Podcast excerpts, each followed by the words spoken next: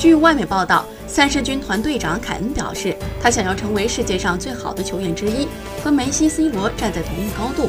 这位热刺前锋在英格兰世界杯小组赛首轮独中两人，凭借他伤停补时的头球，英格兰以二比一绝杀突尼斯，获得小组赛首胜。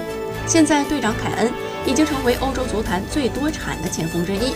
在过去的四个赛季中，他共打入超过一百粒联赛进球。二十四岁的凯恩眼界很高，潜力无限的他已经瞄准了世界最佳。他坦言，永远不要给自己设限，没有谁天生就应该是最佳。